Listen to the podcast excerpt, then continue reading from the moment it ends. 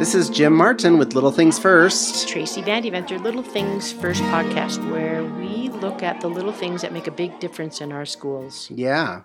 Tracy, who are we talking to today? I am so excited. We are going to be talking to Dr. Howard Fields, who is another National Distinguished Principal, and he's coming to us from Missouri.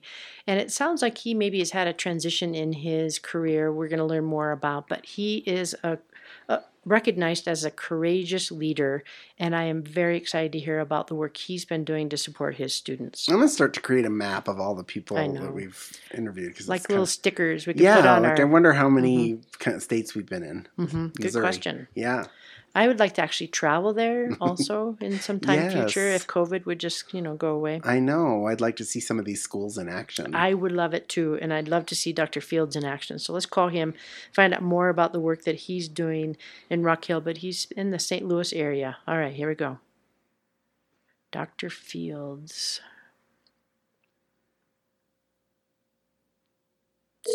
There it goes. Hello, Hi, is this Dr. Fields? speaking. We are so excited to talk with you. My name is Tracy Vandeventer. I am with Little Things First podcast, and I'm with my co host, Jim Martin. Hi, Dr. Fields. Hey, how are you, Jim? It's a pleasure to speak with you all. Same. We appreciate you taking time out of your busy schedule, and as we looked through the you know the bio on the National Distinguished Principal list, you have been a busy guy, right? Yeah, yes, I have. Yes, I have. We would love it if you'd take time to introduce yourself and all of the work that you've been involved in. You know, that just has really made a difference for kids. Well, you just hit it right on the head right there. At the end of the day, for me, it's about putting yourself in a position, being part of an amazing community and team to do what's best for kids. And when we say what's best, um, that varies. And I'm pretty sure we're going to go into those conversations. So again, um, it's a pleasure being here. It's a pleasure being recognized um, by educators, specifically in the state of Missouri, for the work that we do. I mean, it's a humbling experience. My name is Dr. Howard Fields. I am the proud assistant superintendent of Human Resources in the Kirkwood School District located in St. Louis, Missouri, um, St. Louis County to be specific. Prior to that, I served as the building principal at two schools in one building. Um, that school was Steger Sixth Grade Center, as well as the Dr. Henry Givens Jr. Elementary School. Again, those two schools were housed in the same building and that was in the Webster Grove School District, which is right down the street from Kirkwood. We're actually rivals. So while uh, people were excited that I had an opportunity to transition to a district level position, um, there is a rival there. So I will say that. And um, I started my administrative career in Riverview Garden School District, which is located in St. Louis County as well. And so um, I'm excited to continue to do the work. Um, I did not know that I was going to transition uh, with COVID in mind, but what I will say is a silver lining is with all of the things going on in our society right now and in education, um, if you love to problem solve, if you love to push yourself, if you love to collaborate, and if you have a thing or two that you're trying to work on on a broader scale, um, education field is probably you're getting your money's worth is the best way I can say it right now. Right, right. Never a boring day. So, will you talk a little bit about the sixth grade center? I'm curious about that. Absolutely. And so Steger Sixth Grade Center um, is the district um, school for all of the sixth graders. And so in the Webster Grove School District, we had approximately 5,000 students or so in the district. Of that 5,000, about 378, it varies every single year, but about 378 students, they would all come to one school. The main floor was the sixth grade center, and we had 16 content teachers. Um, students were on four different teams, and they came from, I believe, five or six different elementary schools from throughout the district. When I mentioned elementary schools, one of the district elementary schools, it was a smaller school, albeit, but it was still an elementary school, and that elementary school was housed at the lower level of the building that I was in for sixth graders, and that being Givens. And so, Steger Sixth Grade Center is the district sixth grade center. And so, um, you it talks about in your bio that you increased elective opportunities. Is that what it was for the sixth grade center? Yes, Okay. Yes, selective opportunities for the sixth graders. And will you talk a little bit about the choices that you made with that, and and what was your rationale for, you know, changing what was available to the students? Absolutely. So when I first came in, one of the things that I had just come from in Riverview Gardens was um, in education, um, a lot of things are said to be effective, but I had a pleasure of working in a district where effectiveness was measured by outcomes in a lot of different regards. Need that be attendance, uh, learner opportunities, standardized tests, you name it, teacher performance. And so I was accustomed to being in positions where uh, we look at data to inform some decisions. And one of the pieces of data that I was listening to a lot was coming into a new school district. Um, you have a lot of conversations with uh, community constituents, students, stakeholders, etc. And so one of the things that I heard was in sixth grade, that's typically or more traditionally, I should say, a middle school setting, sixth, seventh, and eighth, especially in the St. Louis County area. But when you're in the sixth, seventh, and eighth grade building, you typically have more access to elective options. At the sixth grade center, we did not have those elective options. We had specialists, which would be your more traditional music, art, PE, um, health, etc.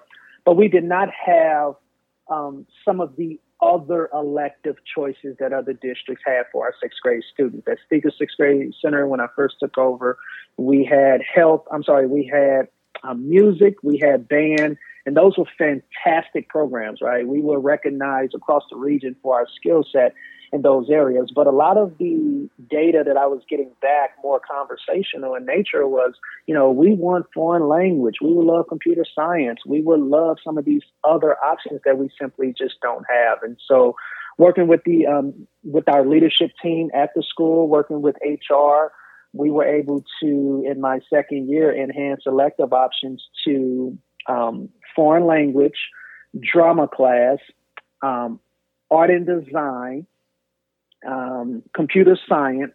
And then we also had a situation where you still had an opportunity to take band, choir, some type of rotation. It was a seven to nine week rotation for students, and they were able to tip their toe in the water a little bit, dip their toe in the water a little bit um, to see what they would like to take on a more consistent basis once they get to the middle school. And so it went very well. And the, the best thing about it was it was all with existing staff. And so that's um, in a position where we look at monies across the board. Mm-hmm. Um, that was certainly the community as well as the district um, valued, and our students, based off survey data, speaking with them, they enjoy what we call the elective uh, wheel. Mm. Yeah. Nice. I have a question just in regards to the decision, and, and of course, this is maybe way outside your realm, but I've not heard about a sixth grade center just in isolation. Typically, you talk about you know middle school level or junior high level, and you talk about keeping them in the mm-hmm. elementary or not.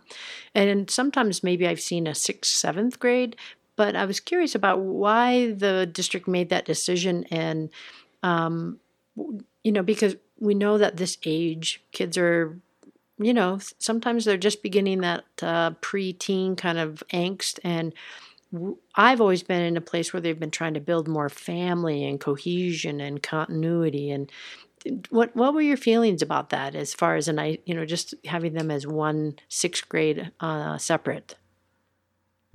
Uh, great question.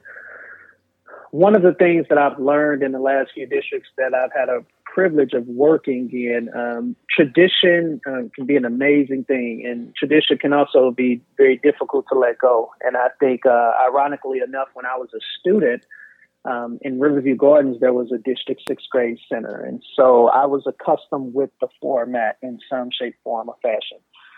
Some districts um, some boards of education, they really enjoy the seventh and eighth center, um, is what I'll call it, the typical junior high school dynamic.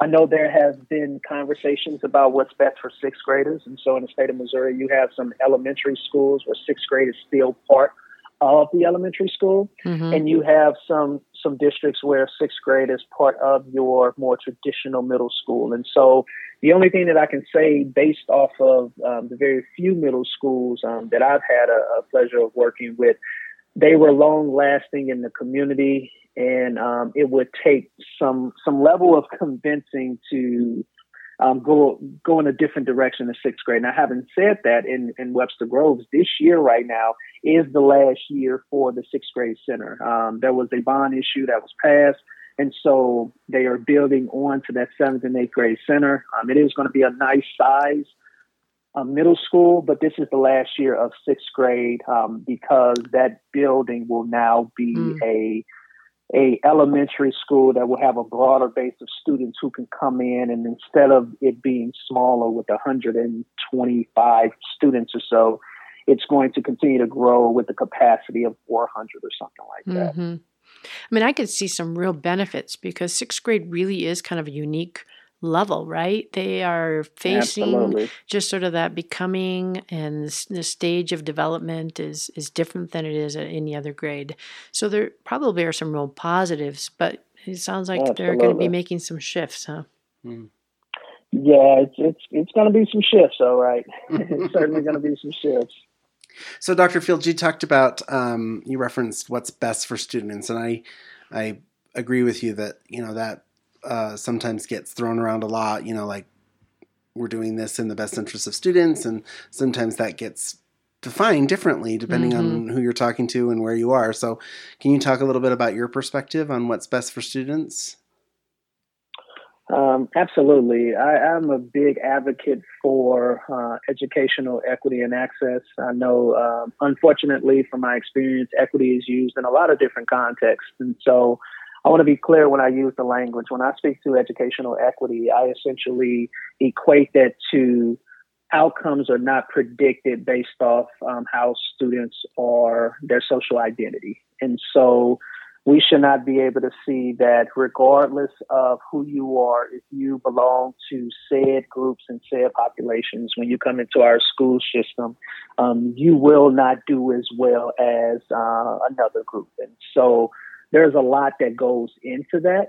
Uh, and access has been a big part of that. And so when I speak in terms of learner outcomes at the end of the day, I think um, standardized tests, I know that's always a hot button topic. And so it's not that I'm a huge proponent of standardized tests because they are embedded in, in bias and, and all of that. But what I will say is we have to have some means of assessing where our students started and where they are once they are off to the next school, the next district, the next teacher. And so how we get there is essentially I equate it to uh, you pick up basketball game. If we're going to call this a foul and if this is out of bounds and all of that, then let's just be consistent. And once we do that, then we can start having shared conversations about the effectiveness of our teaching, our institution, some of the resources we use, et cetera, et cetera. And so I'm big on making sure we have evidence to support a lot of the claims that we are making related to all things students. So, what did you do when you went to your school? Well, your most recent school, where you were awarded um, as an outstanding principal. What what kinds of things did you uh, recognize as maybe a need, and how did you go about uh, addressing that? Maybe that's too big of a question, but you know, you can narrow it down to one thing or two things if you'd like. Yeah, I think um, oftentimes student voice is missing in many of the things that we did, and so I already spoke about the enhancing elective course options for our students. That was a byproduct of a lot of things, but I don't want to um, take the the power away from the influence speaking with students had in the decision to move forward with that you would think something like that is going to be an overwhelmingly popular decision. Um, but unfortunately, what I've learned is oftentimes um, change gets in the way of what we want to do for our kids. Um, and, and for one reason or another, that's a whole entire segment in itself. but I think uh, we have a responsibility as leaders to lead, lead courageously, hold ourselves accountable, and, and hope that our community and our colleagues will hold us accountable as well. And so, in addition to the elective course options, one of the things that I was big on is going back to our uh, declarative statements, our mission, our vision, our whatever we say and we tout around as our why and what we want to do. And so, one of those um, things that I inherited really spoke to student passion and making sure we utilize their passion as we allowed them to navigate this this world that we are living in today. And so, um, one of the things that we created was called Passion Day. Um, it was a three part shared facilitation model. And so the first Passion Day would be in the fall, and all staff members will have an opportunity to provide instruction on something that they are passionate about.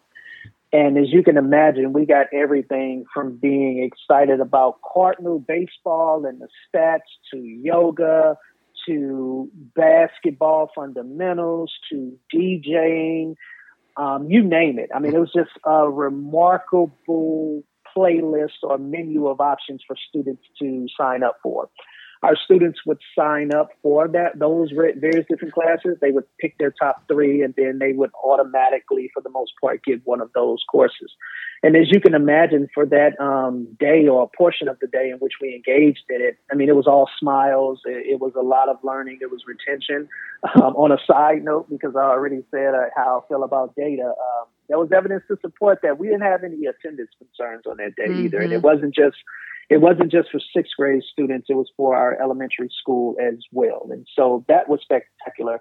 I'm very passionate about a number of things, but videography is one of those things. And so I was able to have a, a class where students will come in and learn how to use a green screen and put it together. And one of the, the uh, passion days, we went around and we filmed all the other passion day classes and put it together and edited. So it was, it was just a fantastic dynamic for that first one in the spring, I'm sorry, in the winter, we would have a community passion day. Again, it was a three part shared facilitation model. And so community members would be able to come in. We would have um, law enforcement, we would have business owners, we would have someone who worked at Boeing, NASA, you name it. I mean, it was it was spectacular. And again, our students would get a chance to sign up and learn from, in some cases, mom, dad, whomever.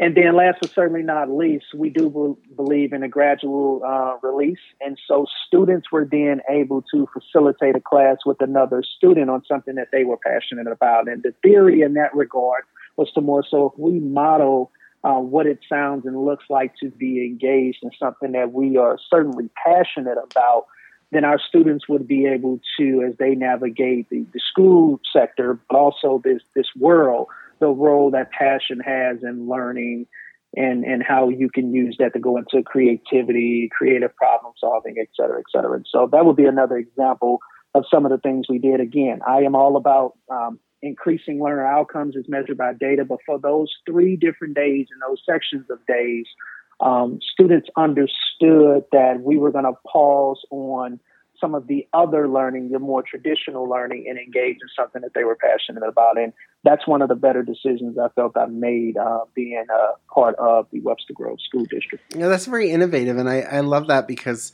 you know, so oftentimes we you, we make people leave their passions and their interests yeah. at the door when they walk into a school, and you were making it a central part of a structure in your school, and I and and I think that's really really powerful. On that third, yeah, it was passion, fun. On that third passion day, then were those your sixth graders, or did all of your students participate in presentations?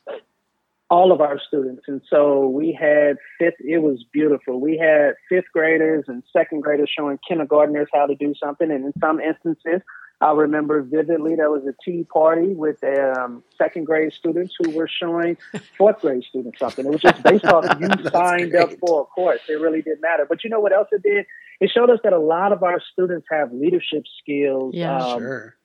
Quicker than what we would imagine, or quicker than what we're able to identify. And I also believe that if we use that right there, that model to assess giftedness, there was yeah. no doubt in my mind with, with that dynamic, um, giftedness would be enhanced across the board, in particular for a lot of our students who have been minoritized or for a marginalized community. Yeah. I mean, it was it was spectacular. Right, gave kids a chance to shine, and maybe is a better indicator of of right of student skills.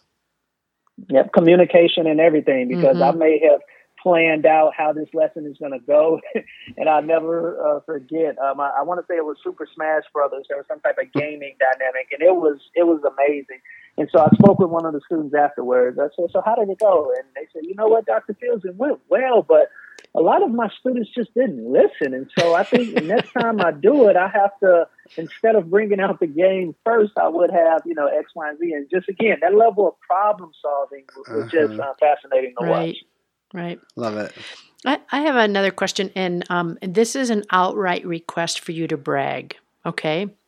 And the reason is because often we see descriptions of principals and they're listed as phenomenal or gifted or a strong leader, right? And and there are some um, adjectives out there, but in your case, it was highlighted you are courageous which is not typically what comes with education. You know, I mean, when I hear courageous, I think of lion taming or climbing, you know, Mount Everest. So this is your time to clearly honor that you've been called courageous, and I want to know why.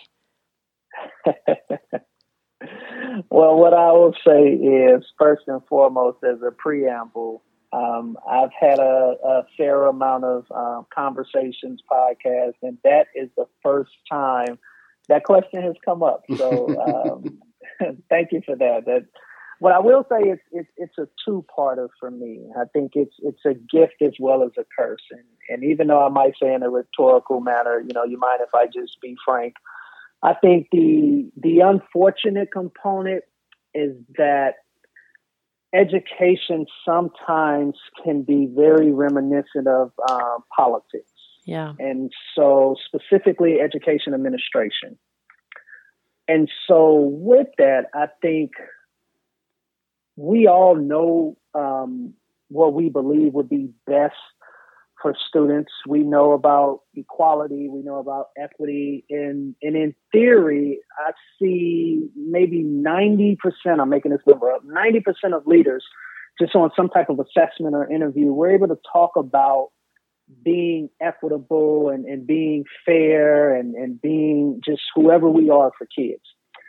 What makes things much more difficult for a lot of leaders is what happens when the difference between you being equitable and all of that is based off of courage.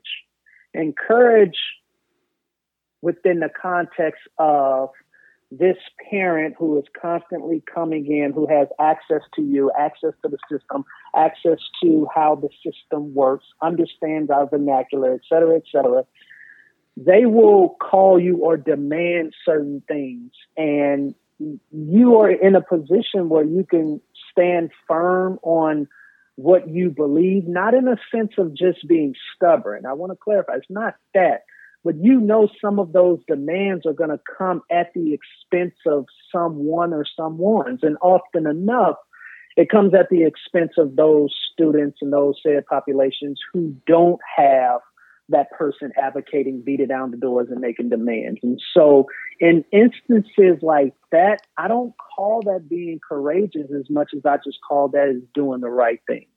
And I think the, again, the unfortunate piece is um, just doing the right thing, irrespective of the, the uh, backlash comes with the territory. And that's something that I always felt I, I had to do um, part of my story. It was something that I wish other individuals would have done for me.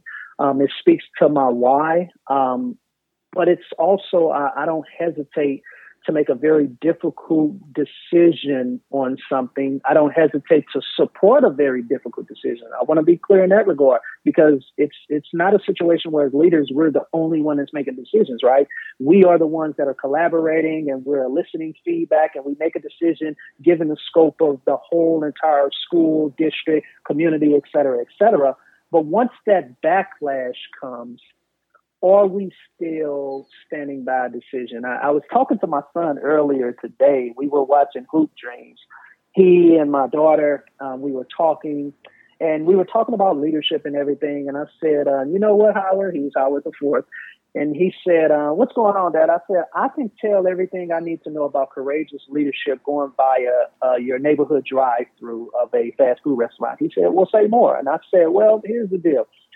Oftentimes something may go wrong if they mess up a if they mess up an order or they take a little bit more time than what you would have um, liked or more time than what's advertised with fast food.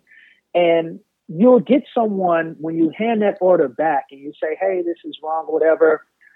Sometimes you'll get someone who would say, you know what, they've been messing up all day. This is true story. I've, I've heard these things. Or, you know what, I, I'm sorry, this, this earpiece is messed up or whatever.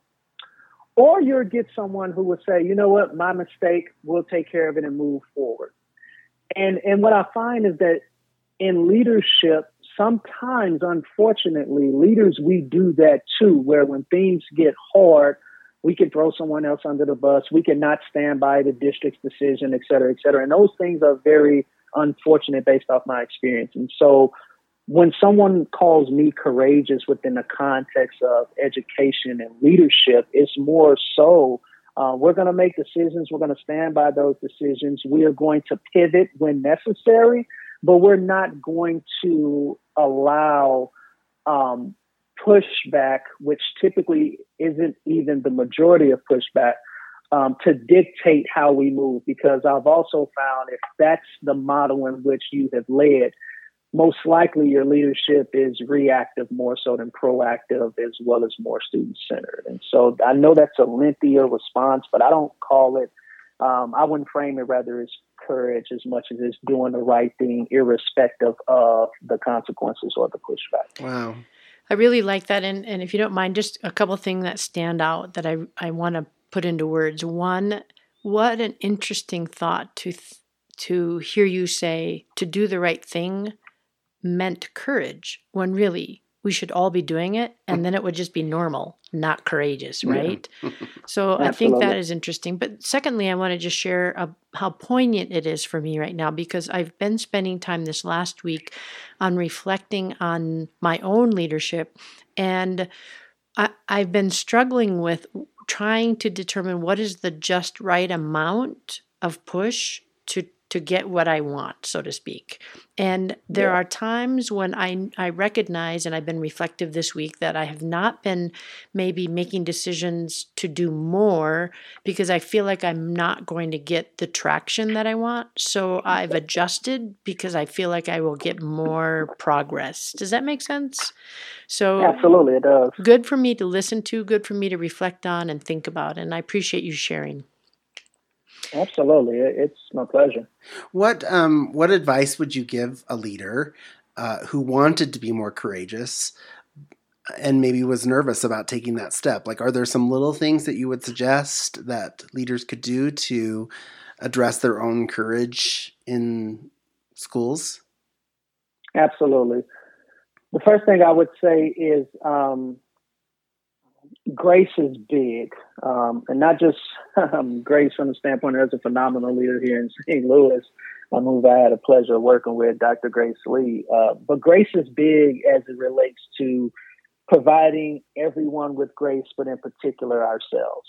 Um, the Howard Fields that you're speaking to right now, um, I don't live with regret. I will say that. But if I knew then what I know now, even with some of the successes that I've had and been a pleasure of working with others, I feel as if I would have been able to impact many more staff members or many more communities or many more students. And so I think about that. We have to allow ourselves the grace to learn and evolve. We have to provide ourselves the grace that once we fall, what are we going to do? Are we going to get back up? I am a huge hip hop fan. I am a, a I listen to music all the time when I'm jogging and all of that. So I will quote um, Cardi B in a clean context, and she basically said, um, "I've been down nine times, but as long as I get up 10 mm-hmm. And I think that's that's something that we have to remember. As long as we get up, or we learn from, or we put ourselves in a position where that last failure that we've had can help either motivate us or humble us even sometimes and force us to learn, I think that's the best way to be. Oftentimes, if you're not doing anything to put yourself in a position to fail, then are you in a system where you're really pushing as much as you could and should could be a rhetorical question. And so grace would be the big thing first. The second of which I would say is go back to those declarative statements. I mean, regardless of what coast you're on, regardless of what school or district you're on, we all have the same statements that speak to our intent, right? And so when we read that and that's our intent, then let's try to make sure that's a live and breathe and document, but let's also make sure it's actionable. It has teeth. And so, for instance, if we're saying that we're going to be in a system that values diversity, because that's something that's come up a lot across the board, well, what would it sound and look like to engage in some initiatives or engage in some professional learning with our students, with our staff, with our colleagues to say, you know, so what would that mean for you? Okay, you get everybody's voice, but what would that look like? So if we were living this statement out in the true essence or the spirit in which it was written, uh, what would be happening in our schools? What would be happening in our offices, et cetera, et cetera? And you begin to write those things down. And so once you do that, at least here in the state of Missouri, we have a comprehensive school improvement plan. And every school has to put together a comprehensive school improvement plan as well as a district school improvement plan. And one of the, the smartest things I believe that I did um, working with my leadership team, um, being a principal in Webster Groves, was we put equity and diversity not just in our comprehensive school improvement plan, but we put some clear action steps in there that was comprised of feedback from our leadership team. No one wants to be part of a top down approach, although we understand and hopefully we respect the role that leadership plays. But if I can get you to talk, if I can get you to engage on these things, then if this is something that we all believe in, then we can move forward. Now, one of the last things I would say is is be careful because sometimes we want what's comfortable, right? If my um, superintendent would have asked, okay, Howard, what do you want to be evaluated on? Then nine times out of ten, I want to make sure I'm evaluated on those things that will make sure I'm back the next year, right? Mm-hmm. But I also want to make sure we're stretching. And so, leaders, please don't put yourselves in a situation where you're not moving forward because your building isn't ready, or because the staff wouldn't go for this, or because there's just too much going on right now. There are two very different but distinct images of leadership.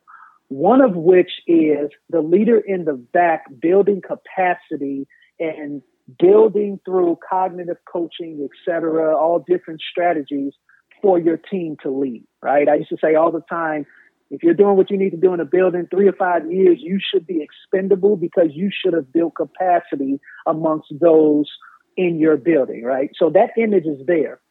But oftentimes leadership is still being in the front when there are turbulent times or when your vision, you believe this is going to get us where we need to be. And it's it's interchangeable. Sometimes you're going to be in the front, sometimes you're going to be in the back. It's going to happen. And there's not one image of leadership that will encompass all of the various different things that we go through. So um, I would say grace first and foremost. I would say um, leading with those declarative statements through collaboration and getting feedback, and in things that you know, last and certainly not least, that you know will help us get to where we want to go and get to where we need a lot of our school communities, we don't have the the luxury of waiting three to five years for a strategic plan or anything. We have to go now. In those instances, you have to lead and you have to lead and do the right thing, i.e., some people will say courageous.